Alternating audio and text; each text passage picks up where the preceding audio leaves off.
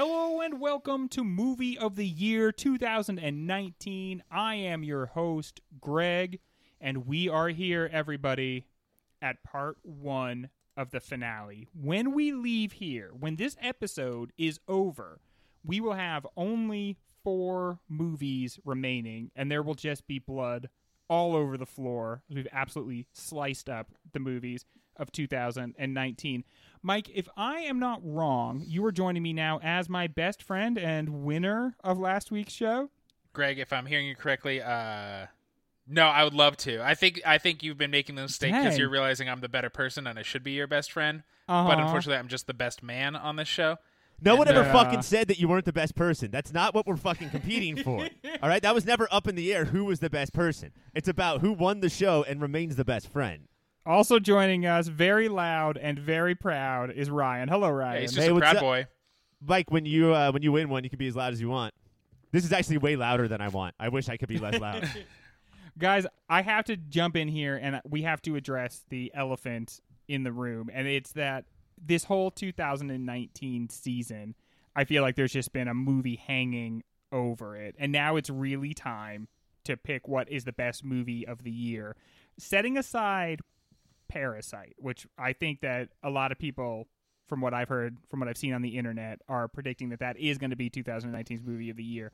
Setting that aside, what one of these movies might take it down? And let me let me tell the people what the movies are. Let me remind you. Oh, good. It's Paris, Parasite, Uncut Gems, Little Women, The Irishman, Joker, Marriage Story, Once Upon a Time in Hollywood, and Midsommar.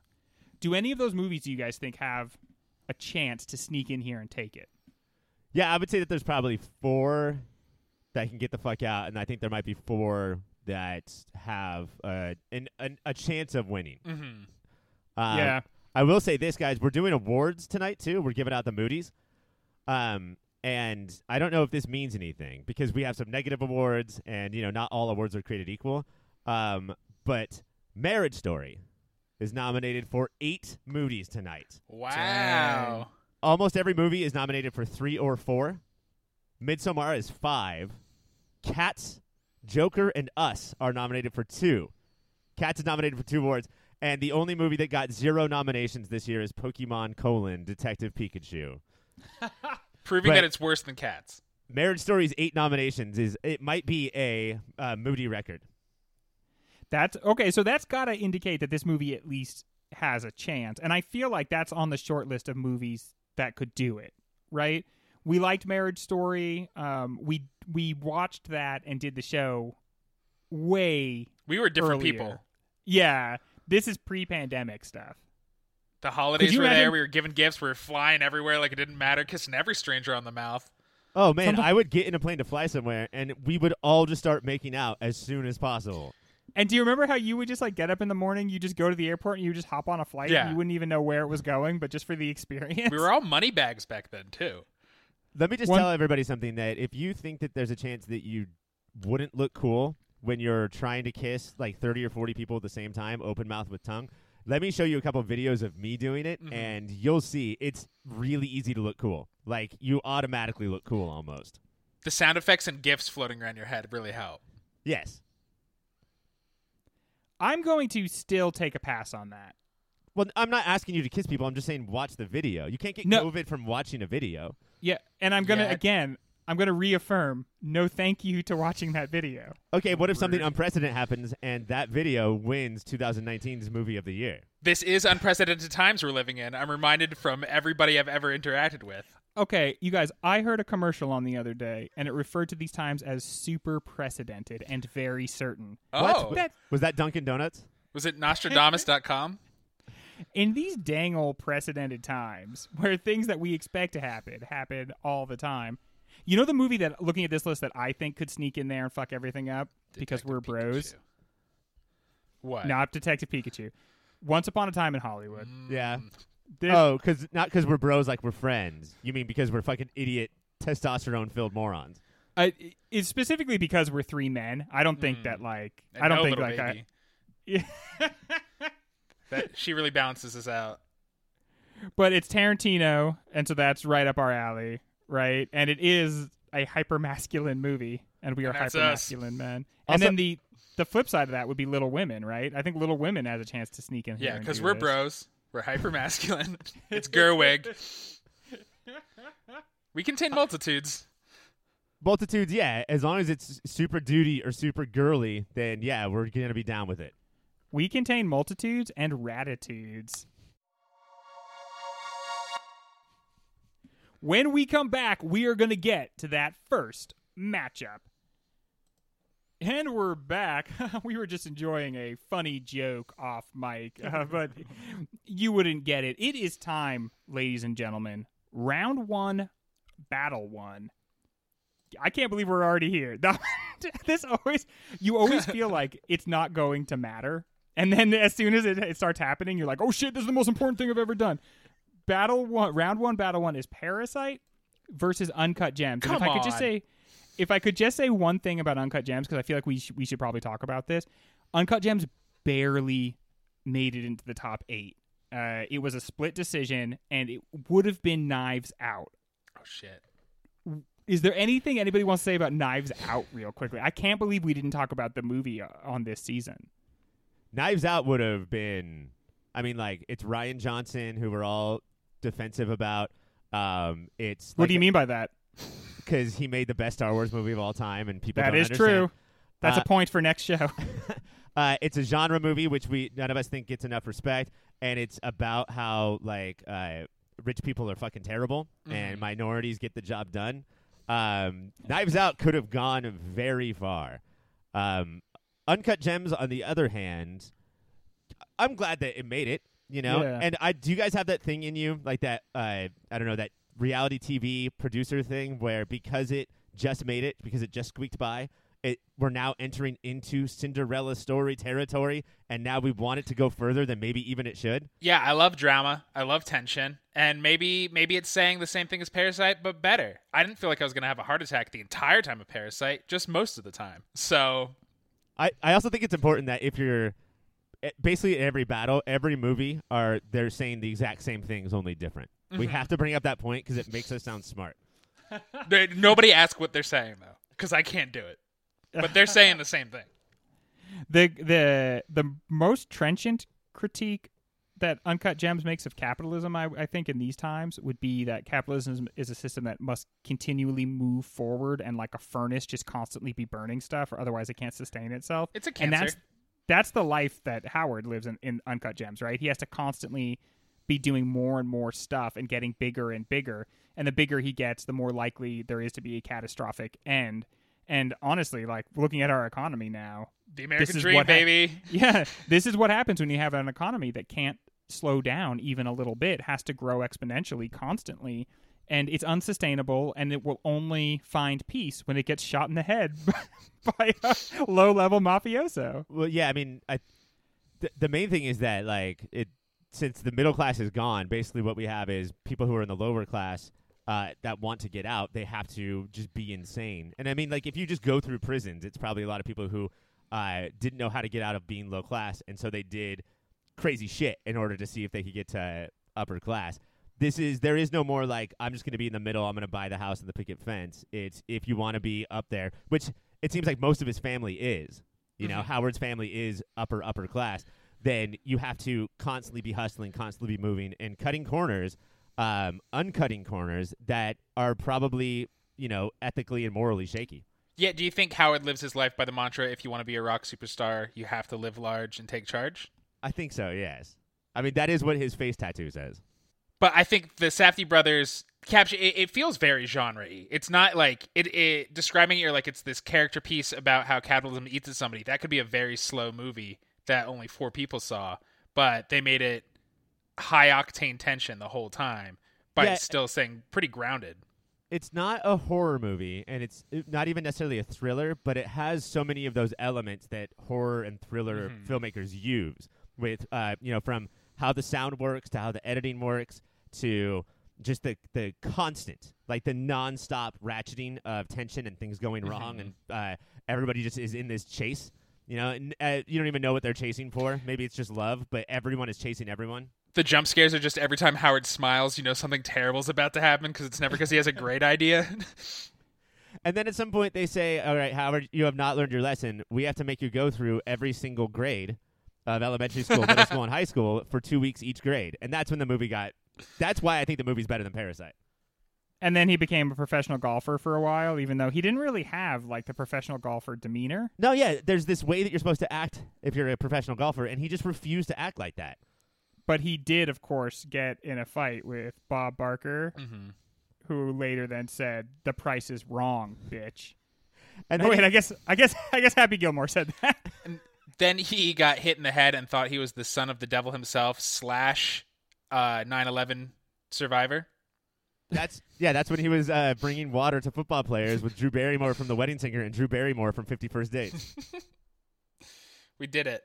well, it's not easy, but we have to do it. Which of these two movies will be moving on? The one that we talked about extensively, or the one that I think we mentioned in passing? So it's Parasite versus Uncut Gems. Mike, what do you think moves on? Yeah, congratulations, Uncut Gems. You were talked about in our final almost show. Parasite moves on. Ryan. and we could still bring up Uncut Gems in Never the again. second part of the. Uh, no, okay, It's I, wiped I'm from the hearing that we history will of not be bringing that up. cinema. How about in our just private conversations, Mike? Can we? Can I'm listening No. in, and I will tell the board. Um, I, th- I, like I said, I'm glad that we did Uncut Gems again, but uh, watching it the second time, it sort of made me love parts of it more, and made me, you know, I sort of it, it showed the flaws and the holes as well. I don't think it's in the final four. I don't think it just like happened to be up against Parasite. Otherwise, No. it would have gone further. I think it's Parasite by a landslide.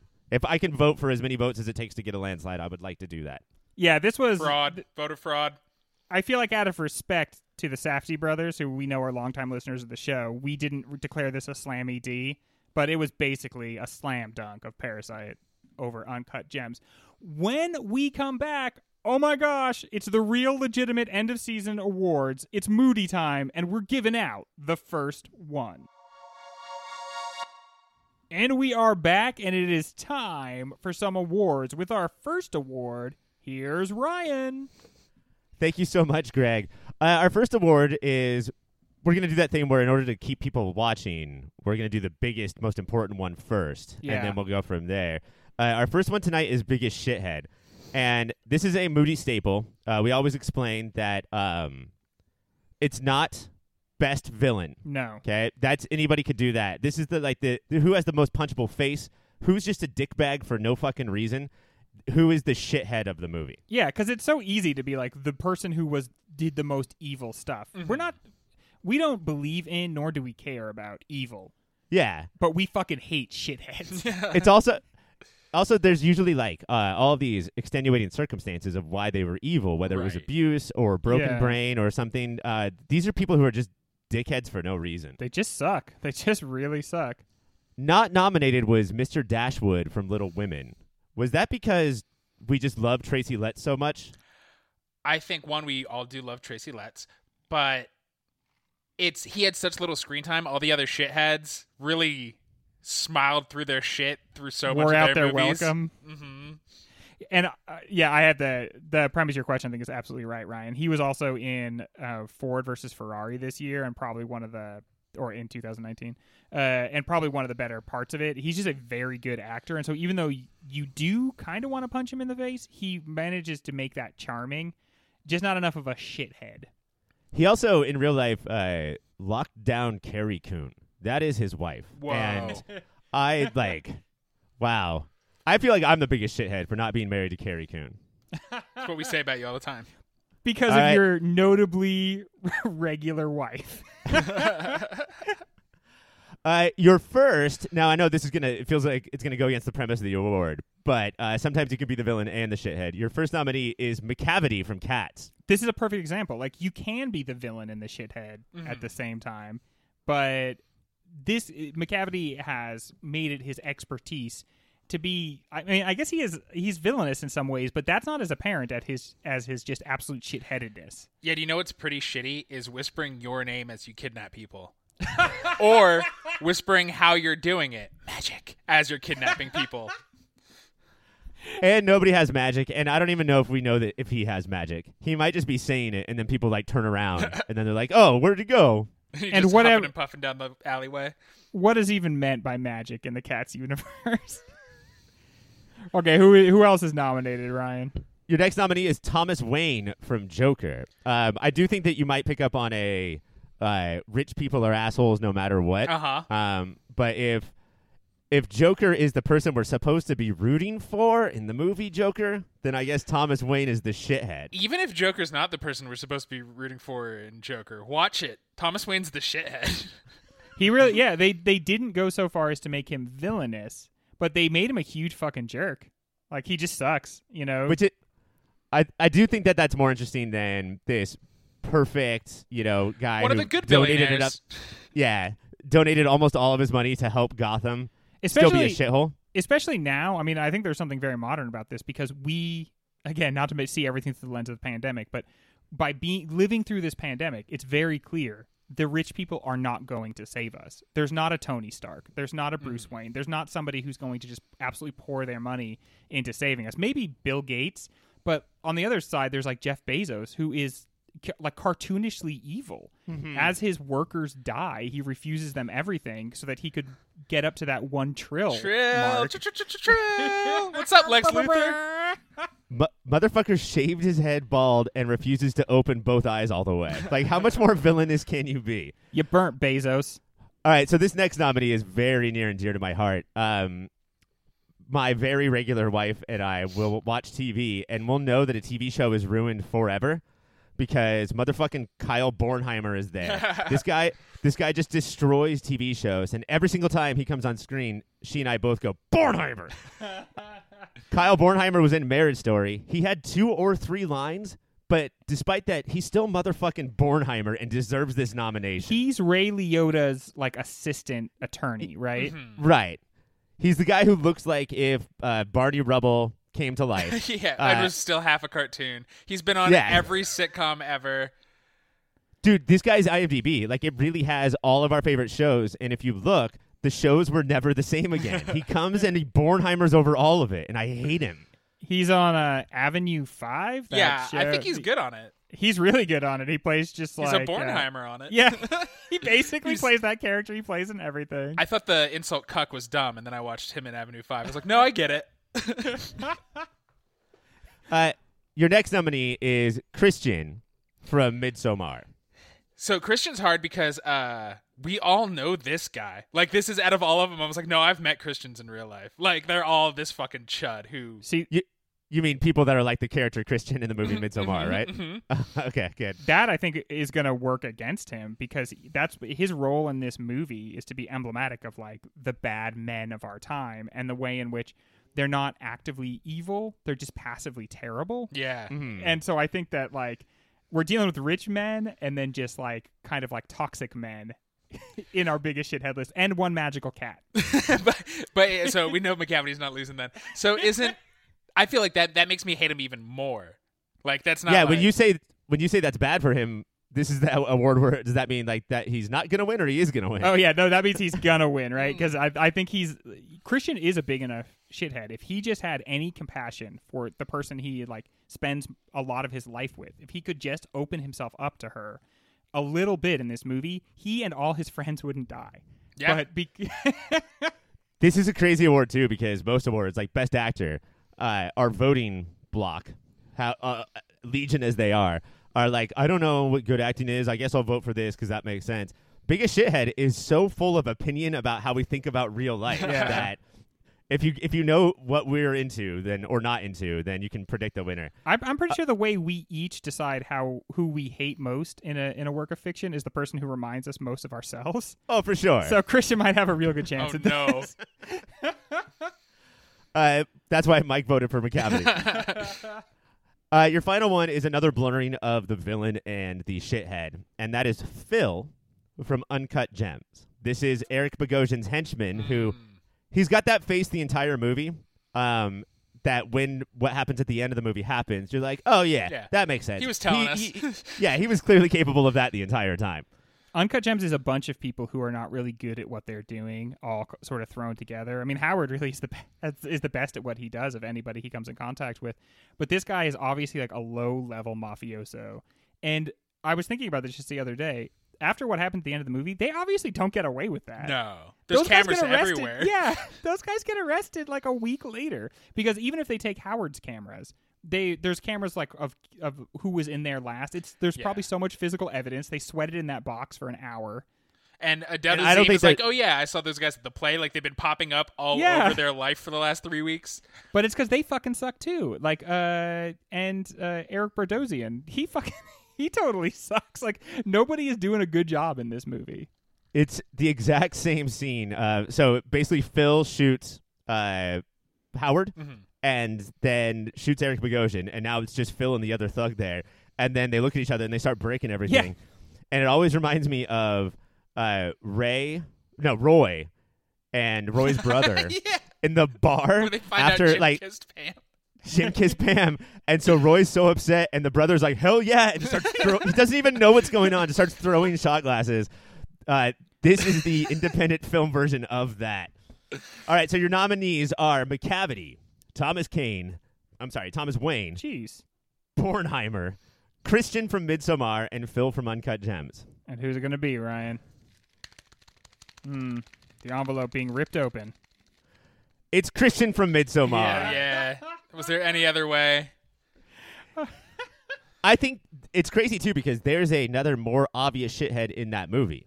Will Poulter, the fucking smartass with Yeah. the brows. Yeah. I think that he is more commonly thought of as the shithead. But when it comes to the three of us who hate that guy and are so scared of being that guy, he's gonna take the award But down. Poulter wears it on his sleeve. The fake nice guy is the worst shithead ever. Well, congratulations to Christian. good, good job, good job, man. When we come back, we are getting into our next battle, and we're back with our very next battle. This is round one, battle two: Little Women versus the Irishman. So, who's going to win, our Little Women or our Irish man? this is, I mean, you are choosing genders right now, right? Yeah. like this Yeah. is the big decision. That's Which the it only thing gonna that be? matters. Nothing else. And is it going to be young ladies or old men? In the history of America, it's generally been old men. oh, really? I hadn't noticed. Old men fighting furiously to look like young men.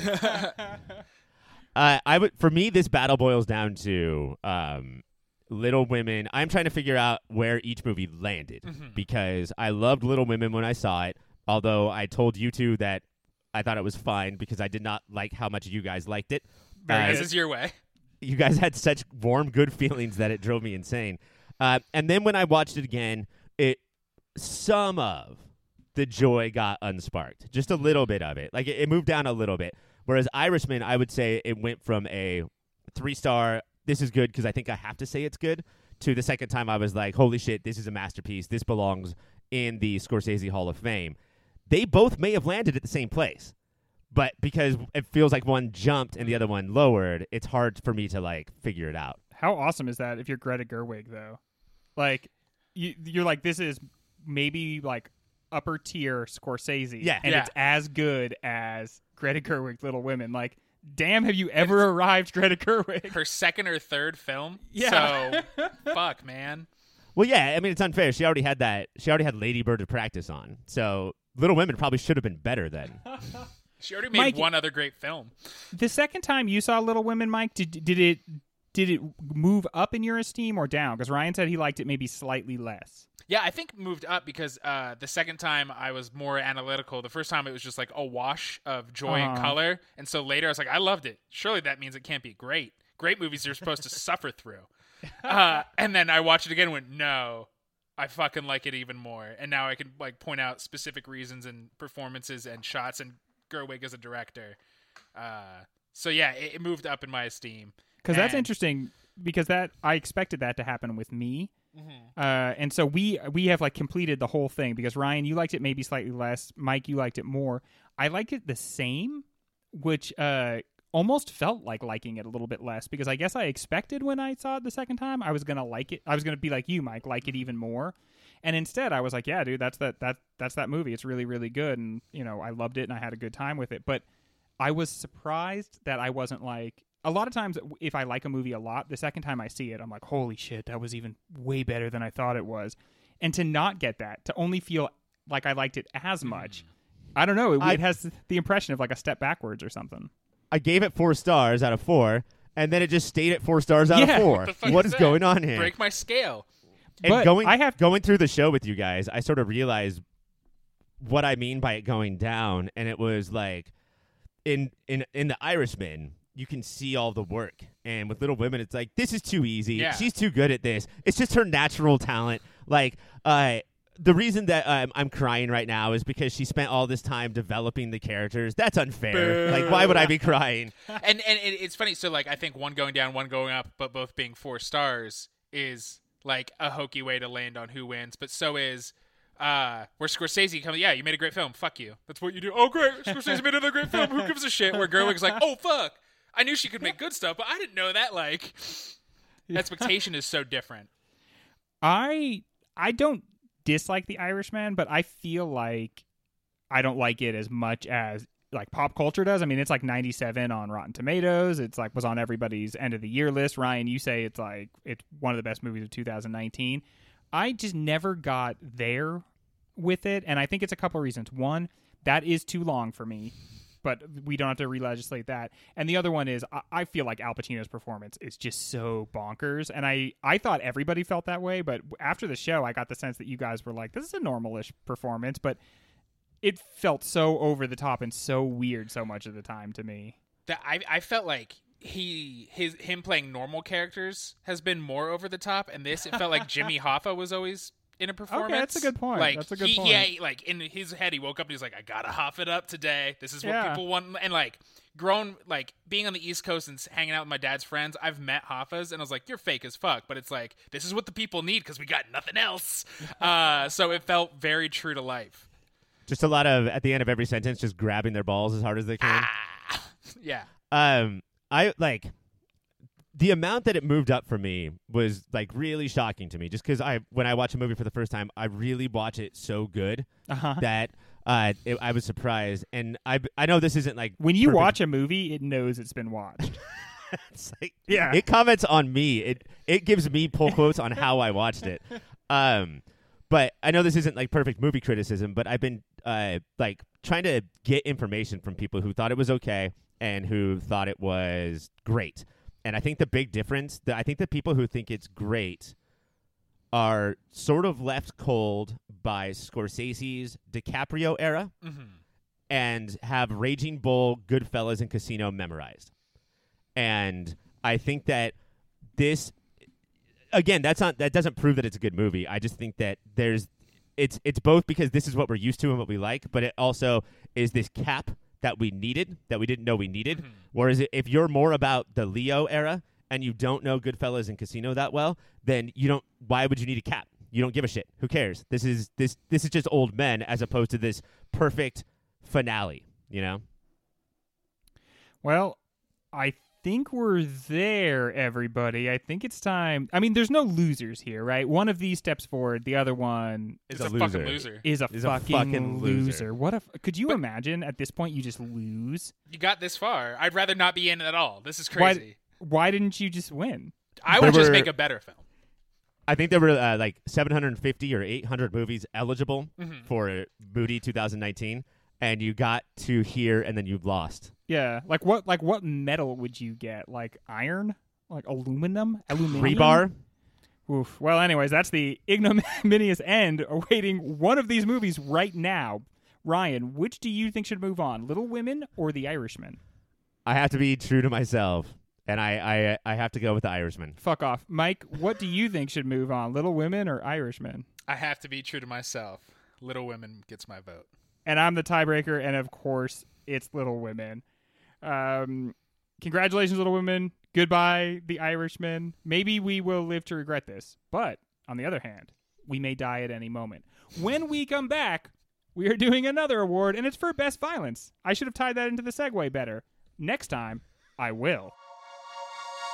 And we are back, and it's time to give out another award. Ryan, I'm going to throw this to you. What is the award? I sort of set up the audience to already know what the award is, but act like I didn't. What What's the Uh, award, Ryan? Okay, so what Greg one of the one of the words that Greg did not say in the last segment was best violence, and that's what this award is. This is uh this should be an award This is uh, a time where we saw like blood and guts and shit, and we Not only is this an award, but it should be an award. I mean, like at the Oscars. I mean, like at real at real things. Um, where uh, we just this is what we got the most titillated by when watching people kill people. this is America, Oh. right, baby? Not nominated is Robert De Niro kicking the shit out of the grocer at the beginning of The Irishman. That's And bullshit. I- you know, I love a green grocer. Only thing I love more than a green grocer is a green grocer getting got. I I want to I, want to ask you guys: Is that just proof of how seriously we take these awards? Because what a what a hilarious joke it would have been for that to win Best Violence of 2019. Dude, straight up, like violence is one of the most important parts of a movie, and I'm not gonna give an award to something that does bad violence. Uh, A lot of these movies, like we, we have another award we give out, best sex, and a lot of times because this is America, we're like scraping the bottom of the barrel. This is technically sex; it was in the movie, but with violence, you've got like a huge group of contenders for violence, and you can't just give it to something that doesn't deserve it, like an old man trying to beat up a slightly younger man. It's it's, the, it's the kind of joke where sure it's hilarious in the moment, but 50, 60 years from now, when we're telling our grand Yes. great grandchildren about the Moody Awards, we have to like we have to like come to terms with that moment. This is going to be in the Library of Congress, you guys. Like we They can't mess love around. violence. They're the Uh, only ones who can authorize it legally. Your first actual nominee is Charlie Punches the Wall from the film Marriage Story. It's kind of funny having that on the heels of what we just said. But that's so. We're used to cinematic violence, right? Where it's cool and titillating. This is the one where I made a face and groans when titillating. This is horrific because this is real violence. This is what people see, and some people will roll their eyes at. But somebody doing that is gross and disturbing and not fun when you're in the room. I guarantee you, everybody has a family member who decided that the screaming was not enough, and they just went for the drywall. And it's it's something that like it is affecting because if they had pulled two guns out of their suit coat and slow motion flew around with doves on, you'd be like, Uh-huh. I'm used to that. I see that shit all the time. But uh, going from a screaming argument to punching through drywall, you're like, oh shit, this just got real. And it is such a a crisis point in the argument that he basically collapses after that and like is like a little boy on his knees like just holding onto onto her legs. And And yeah, it's he wants forgiveness for that, Yeah. but also he doesn't want it to ruin any of the other great points he was making before that. And you can tell Adam Driver is really acting there because if real Adam Driver punched that wall, like his whole arm would go through it. And if he hit a stud, probably the building would come down. Yeah, he would lift his arm up, and the entire apartment building would come up with his arm. But yeah, I think it deserves to be nominated. Your next nominee is uh, we know what's about to happen, and yet it still takes 20 minutes for this uh, old, presumably married couple to dive off a cliff. One dies immediately, the other does not, which means that people from the crowd have to take a giant uh, Swedish Mjolnir and bash the fucking head in from Midsommar. Yeah. Uh, if we're just going by what affected us, what really had, and this is like when we were talking about this award, this is what I was thinking about. Like, I this is my least favorite part of this movie. It's awful, um, but it's supposed to be, and it's supposed to really like be like you're getting hit in the head with something, Mhm. and it's very effective in that way. Yeah, it with you guys with, with neither one of you guys having seen hereditary before midsommar was this th- was this like the scene that you most expected like was this the kind of shit that you were expecting I, Yes. And that's what what makes this scene so good is I'm expecting this at some point, but the way it happened, not so much. Because you're like, okay, they're gonna they're gonna jump off a ghost, and then ruining both my favorite stand-up comedian and my favorite carnival game. They just go on those heads with the giant mallet like it's a fucking watermelon, that's why they gave the colt in the front row all those ponchos Uh-huh. and you're like, oh, this makes sense now. I was confused before. I've seen in so many movies uh bodies getting smashed and blown up and then people that were around it like spitting shit out of their mouth like you ever put together that that's human that Yeah, they're spitting out that is bit. not Oh. that's not like a little bit of dirt or something that's Oh. gross human All right, Ryan. What else is nominated? I don't like that nominee has uh, all the parts of violence. That's everything that's great about violence. I don't see how it can't not win. Uh, the next one is Cliff versus the Manson Kids in Once Upon a Time in Hollywood. Oh. If this were like one of our iconic awards, you know, like if this were a Rushmore or something, this is going to be the most like the most I- iconic violence Mhm. of 2019, I think. It, and this is like Tarantino represents all the things America loves about violence because he's just like, what if it's only fun? Let's not think about consequences at all. It's delightful. also like the this this entire movie is like this bowstring of tension slowly being Mm-hmm. drawn back and then when you realize something different is going to happen you're like oh i guess there's not going to be a violent thing and then it's still hyper violent Yeah. but it's the way it's violence acting in service of you you feel like rather than violence being done against you and going on that journey like this is like Tarantino's whole career has been about violence and this is I think like such an awesome exclamation point on all of that because you go from like oh god here comes this awful violence to like yes violence I need get it. 'em. and it's over the top and terrible and awful and cartoonish yeah. it's just like it's like everything all at once on the episode that we did about Hollywood, we talked about specifically what happens to the girls in this scene. Um, but now it's the award for best violence. So does that still come into play when you're like rooting for a winner? Talking about how Brad Pitt, our the our greatest star, is just destroying the heads of women. yeah. Yeah. baby.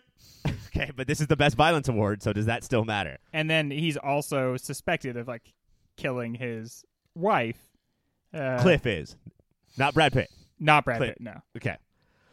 Your next nominee, guys, we just talked about two scenes that were like 12 minutes long each. uh-huh Your next nominee is two seconds, and yet it got nominated.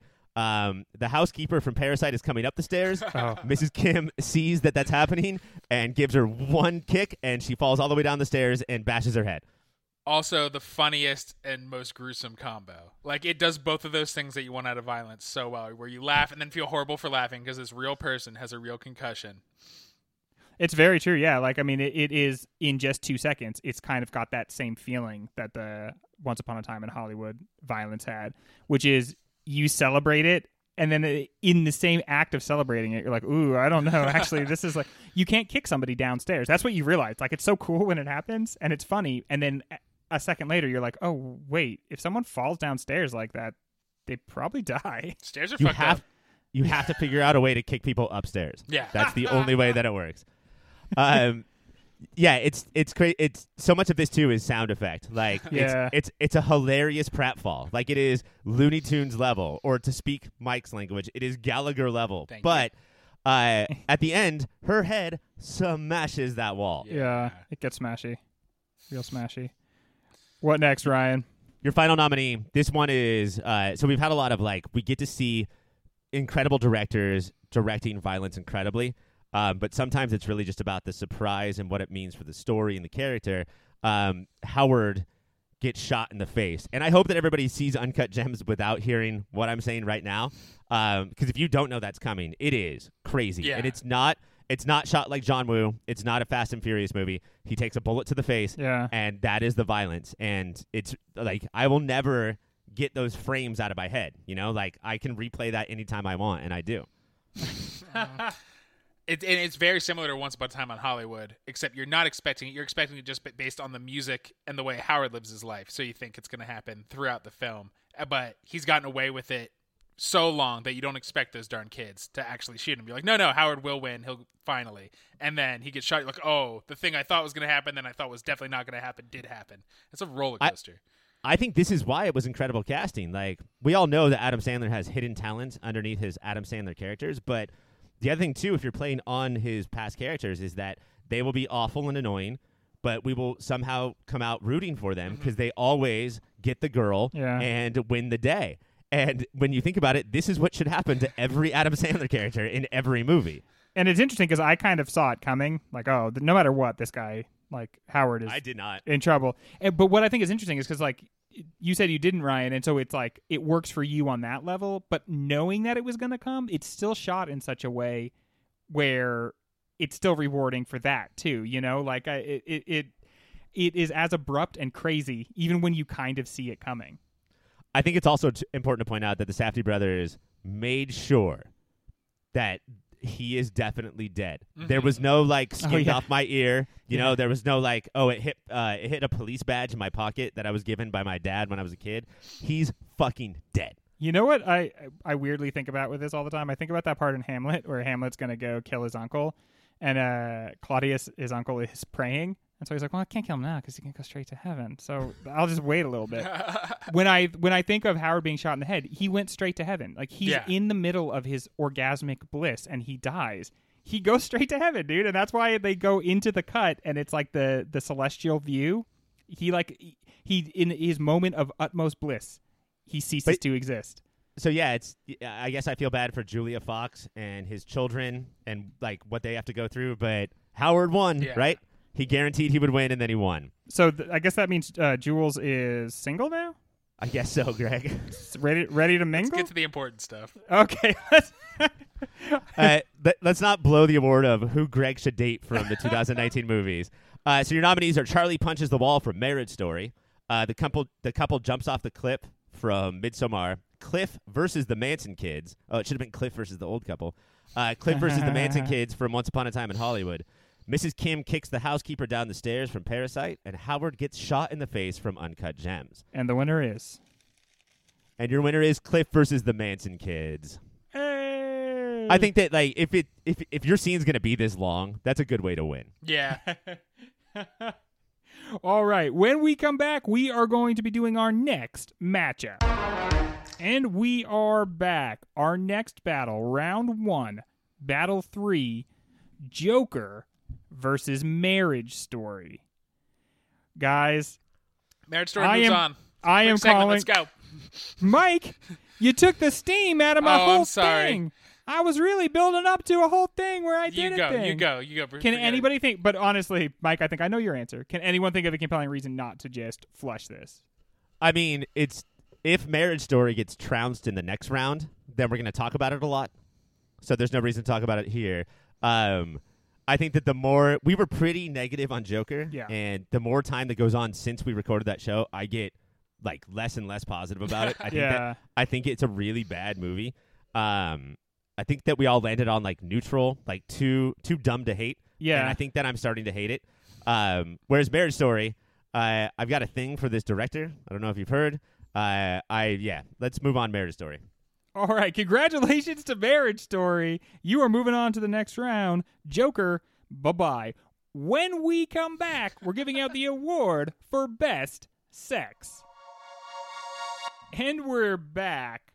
Now, we're three gentlemen who know a thing or two about sex. We feel I've had it. we feel comfortable discussing it and we understand what it is. Ryan, what are the nominees? Was it a good First of all, I, I thought have you were to gonna ask, ask him what sex was. Ryan, what is sex, and am I doing it right now?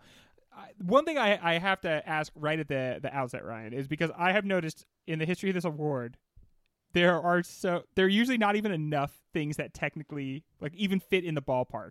Was there a, a bumper crop of sex in 2019? No, I like. I think it's in part because the the later that we go, or the more recent that we go, the less there's going to be available. Like if we start doing movie of the year '80s, we're going to have a shit ton. But it, I I don't know if it's because we got more prude and we got more classy.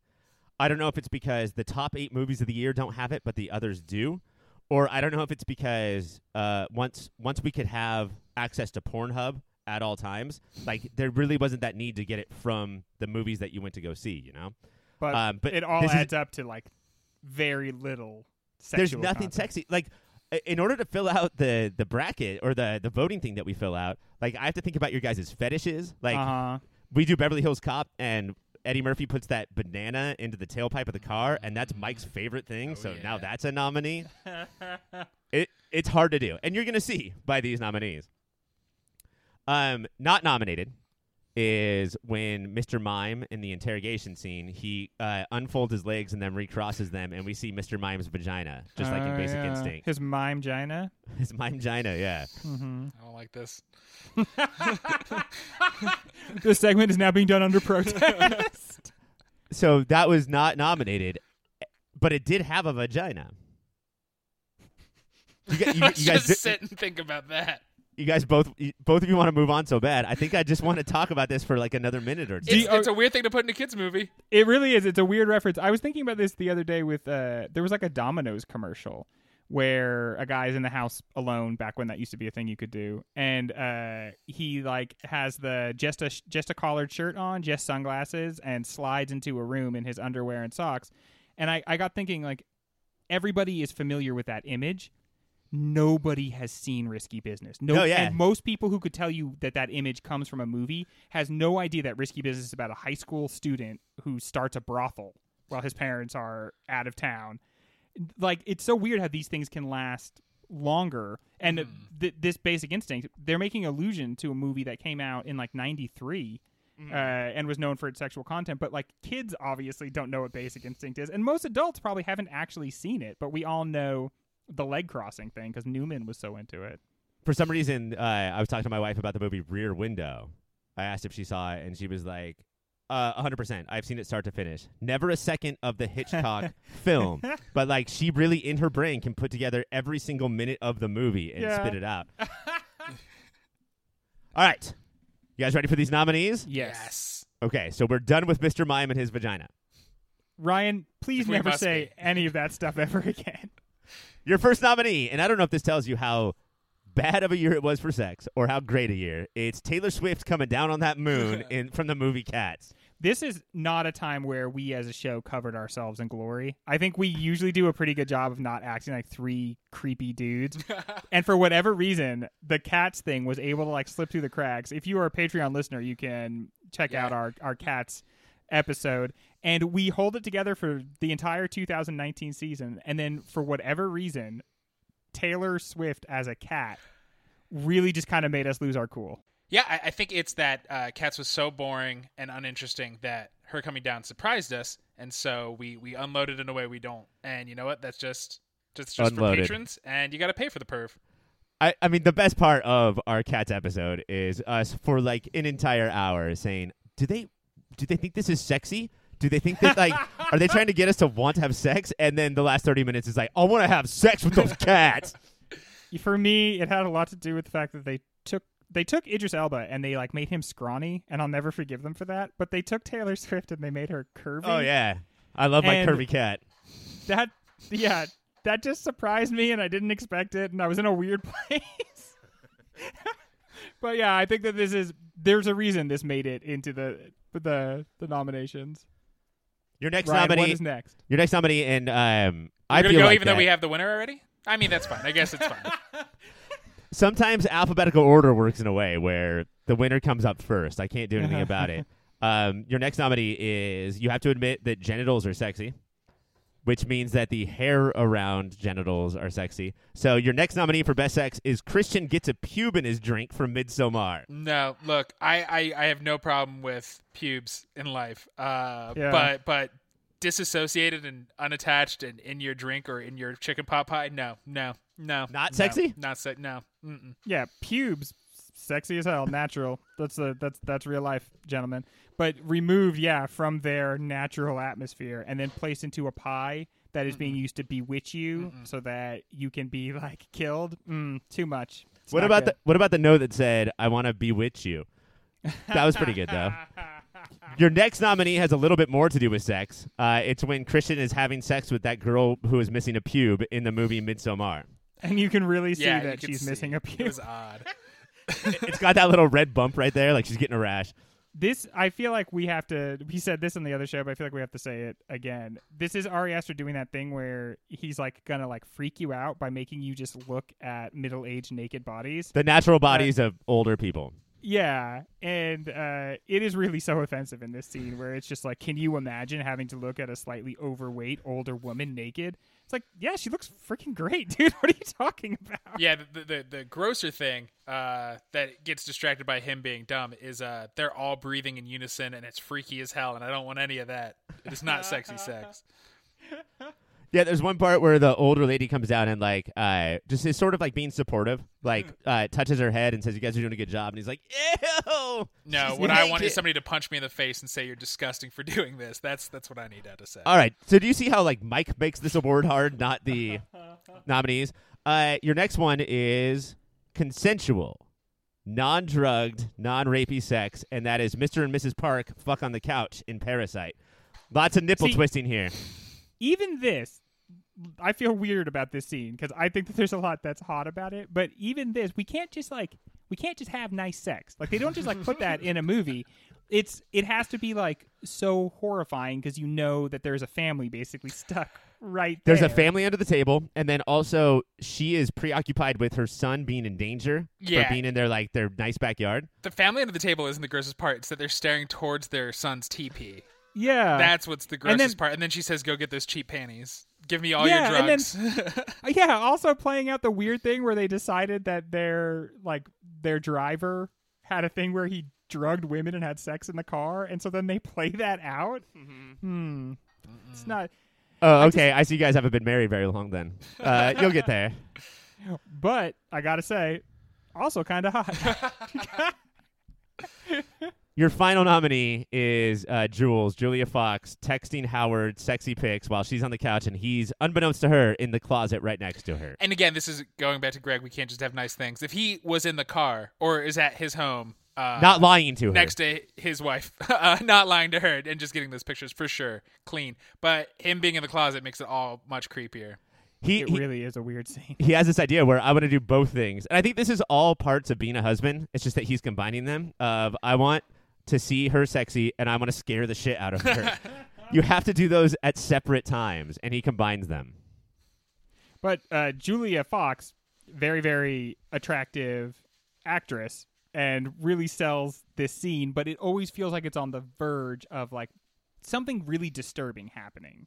And then it's like, but I think it goes to show you it's a good scene for also setting up their relationship because they're always doing these really weird, performative, dramatic things Yeah. like hiding and lying, and and that's like it's what makes them work, I guess, Well, as a couple. That's why you have a long term affair, right? Like it's to get all like that gross weird shit out. So yeah, if you're just like acting like normal people, what's the fucking point? Yeah, you're already married. Why do that?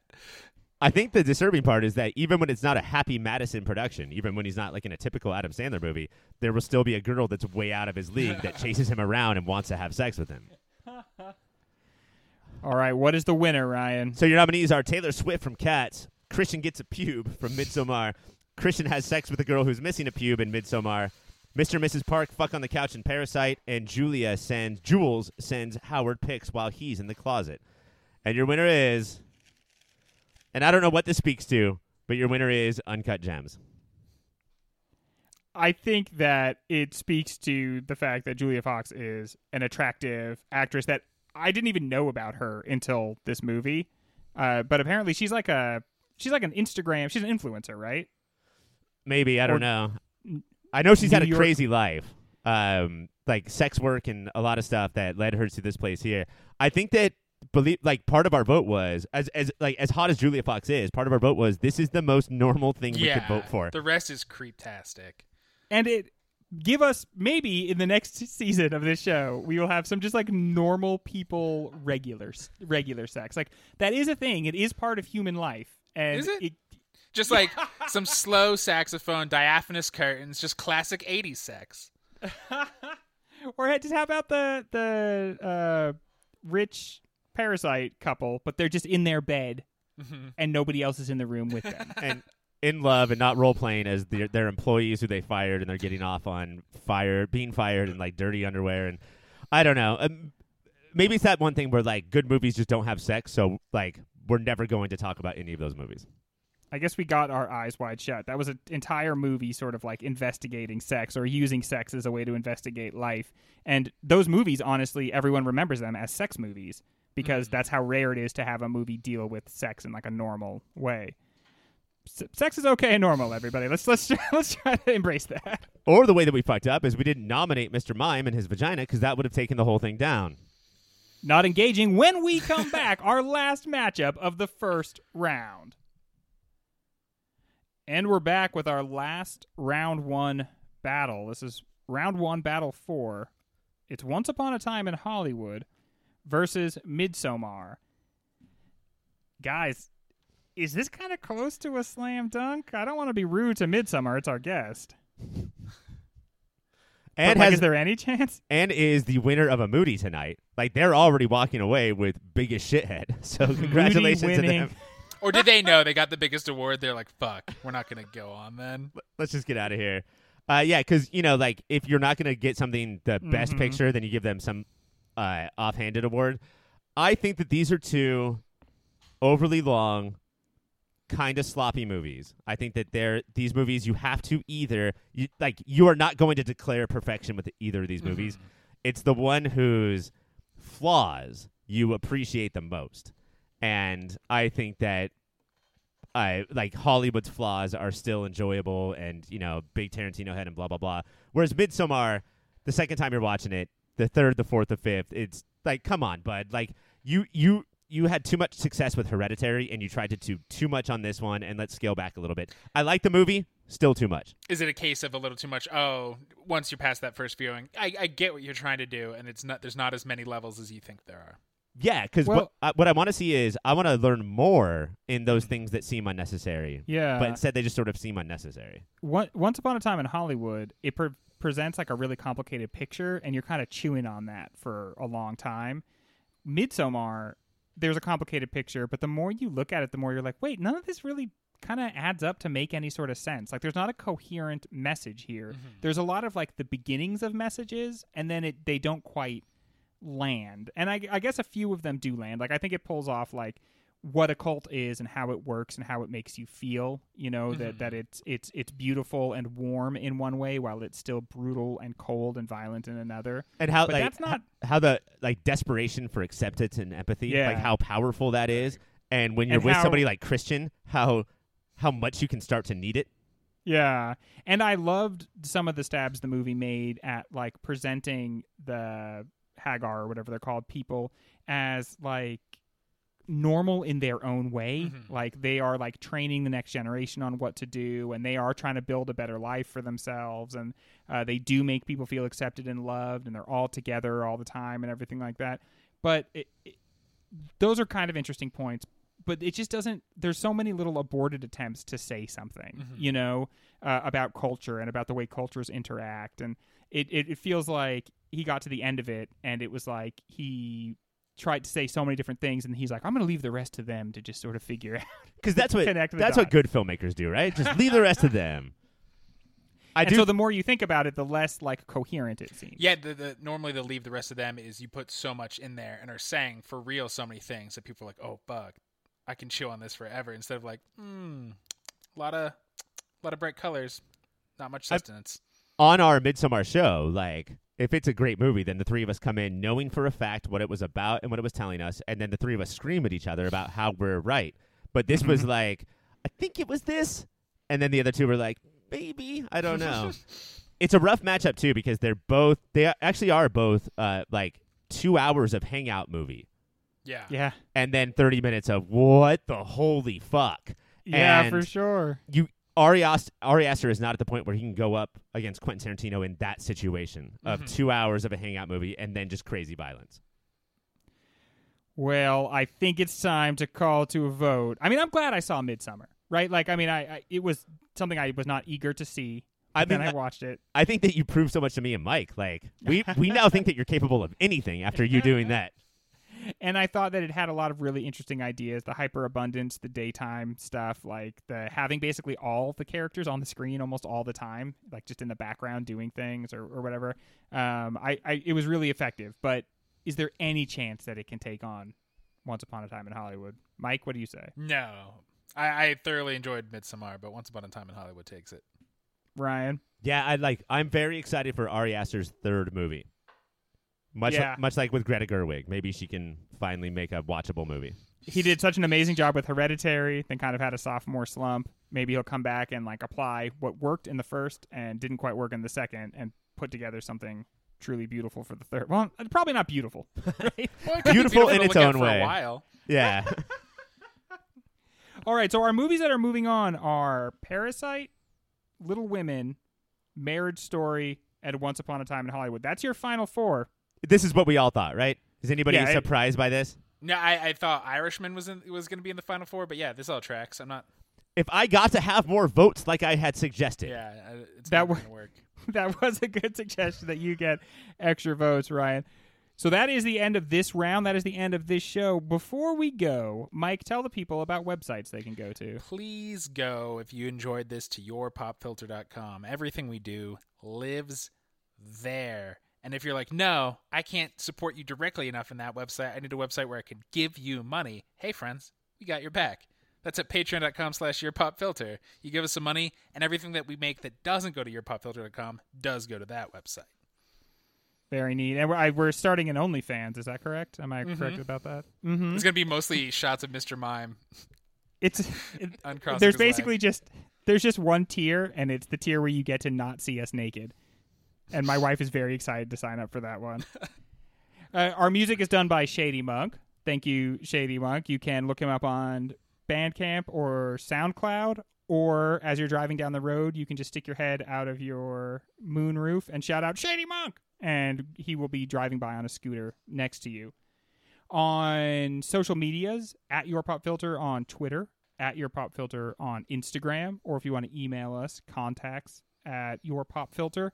If you have What a else, suggestion like uh, Ryan should have more votes, then email that, and that'll go right into the suggestion box. Yeah, uh, That's what we call the trash can. Oh, Mike, you got there first. on, you got come there on. first, big guy. You I- got there first. I put Ryan should have more votes in the suggestion box, but I did not sign it. Did that like anonymity? Did that like help it go, or did you guys know who put that in there? Well, because it's all they all got sent from Ryan at Your prop Filter. Yeah, so you didn't sign it, but you didn't need to. It, it became pretty clear. Our other shows are the OCD. That's where Ryan and Mike decide to take a little no Greg time Uh-huh. and do some talking about the OC. By the we way, also- OCD or o- the OC had a uh, episode dedicated to risky business recently, and I do think that all of the fans then and all of the fans now, like you said, Greg, have no idea what they were referencing the entire time. Honestly, like if you're listening to this at home, which you should be, uh, go watch Risky Business and tell me if you were prepared for anything that happens in that movie. The the time when he slides in on his socks, you'll be like, "Yep, Got I it. remember that." Check. I guarantee there are like 10 bonkers things in that movie that you had no idea happened in any movie, let alone the movie that we celebrate every time we watch a Domino's commercial. That is the end of the show, everybody. That is the end of round one. Next week, we are going to be doing finale part two, and we will have for you 2019 movie of the year. Tune in next week, but until then, keep on watching the movie.